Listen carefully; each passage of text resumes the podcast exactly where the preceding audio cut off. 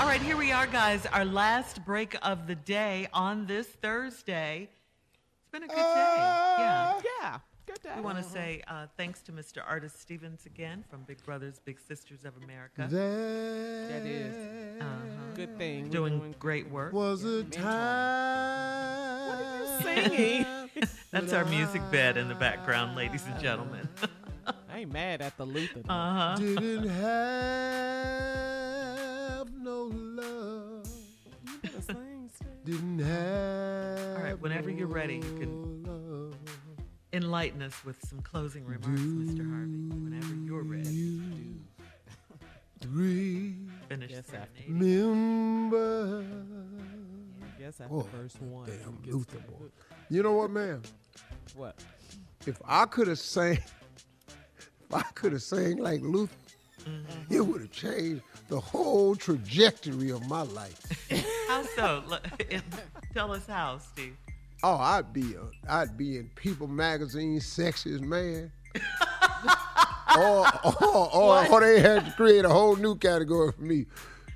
People's, the, people's sexiest thank he man.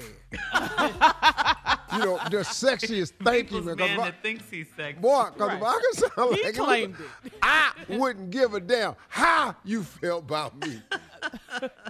That's all I do, huh? man. That's right. That's all I do. I wouldn't give a damn. We'd be doing interviews, man. I just bust out. Do I just started you singing. remember, boy? Anyway, uh, hey y'all, let me let me say something. Um, to young people,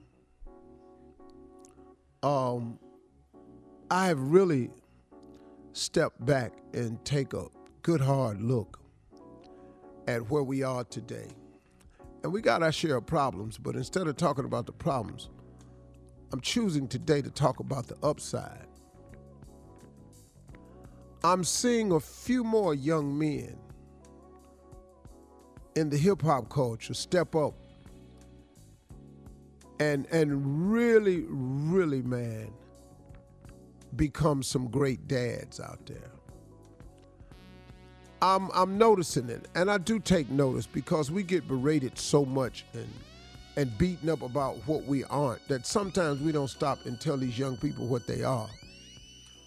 And when I see these young cats that's making this money in hip hop or athletics, but when I see them stopping to take the time to honor their commitment as fathers, it's it's it's worth noting. And I don't want to single anybody out, but I uh, text a man the other day who I found out uh, this young girl he was the father and he's such a good dude and the girl was really nice and I called him to congratulate him. And he said, Unc, I'm gonna go all the way, man. I'm gonna take that next step. He said, I've been watching you and listening to you. But it's not just me. There are fine examples of fathers and men out there. It's not just me, and that's not what this is about. But I just wanted to stop and take the time to say thank you to the young men out there that's doing the right thing. Now, for all of you sisters that have a different story, I understand that. But once again, I've decided to take the position today to talk about the positive. Because also, along with making moves to become better fathers, better men, better dads, I also want to congratulate this younger generation on the Black Lives Matter movement. How you all have stepped into the forefront. I was watching uh, Godfather of Harlem the other day. Great series with Forest Whitaker in it. And it's crazy, man. But they were talking about the same thing in 64, 65, 66 that we talking about today. Voter suppression was big in the 60s. Voter suppression is big in 2021. And you know what's crazy? I was around for both of them. Even though I couldn't vote in the 60s, I saw it. I heard my parents talking about it. The difference now is these young people are not only active, but they can unite with the press of a button called social media, and they're doing it in a big way. the entertainers, the athletes, the truck drivers, the bus boys, the dudes that are coming up, the uh, the people that work, they're at Target, at Walmart. They're everywhere. They're in. They're coming out of high school. They're college students. They are awake. They are wide awake.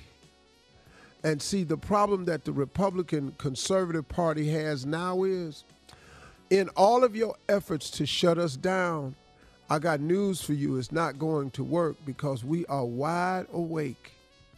This generation is not playing anymore.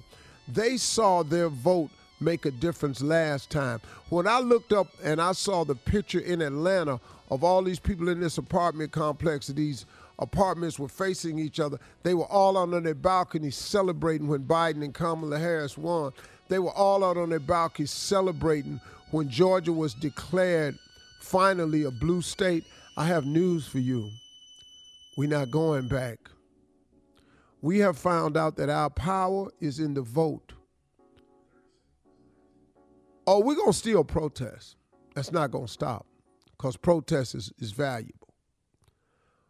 But now we know our vote counts, and our vote is the real game changer. And I'm going to gear everybody up, and the Steve Harvey Morning Show is committed to getting the vote out in every single election from now on, not just the presidential, but every last one of them. So please understand all of your efforts to block voter rights, it's not going to work because we are awake. Y'all have a great day. We'll see y'all tomorrow. Peace.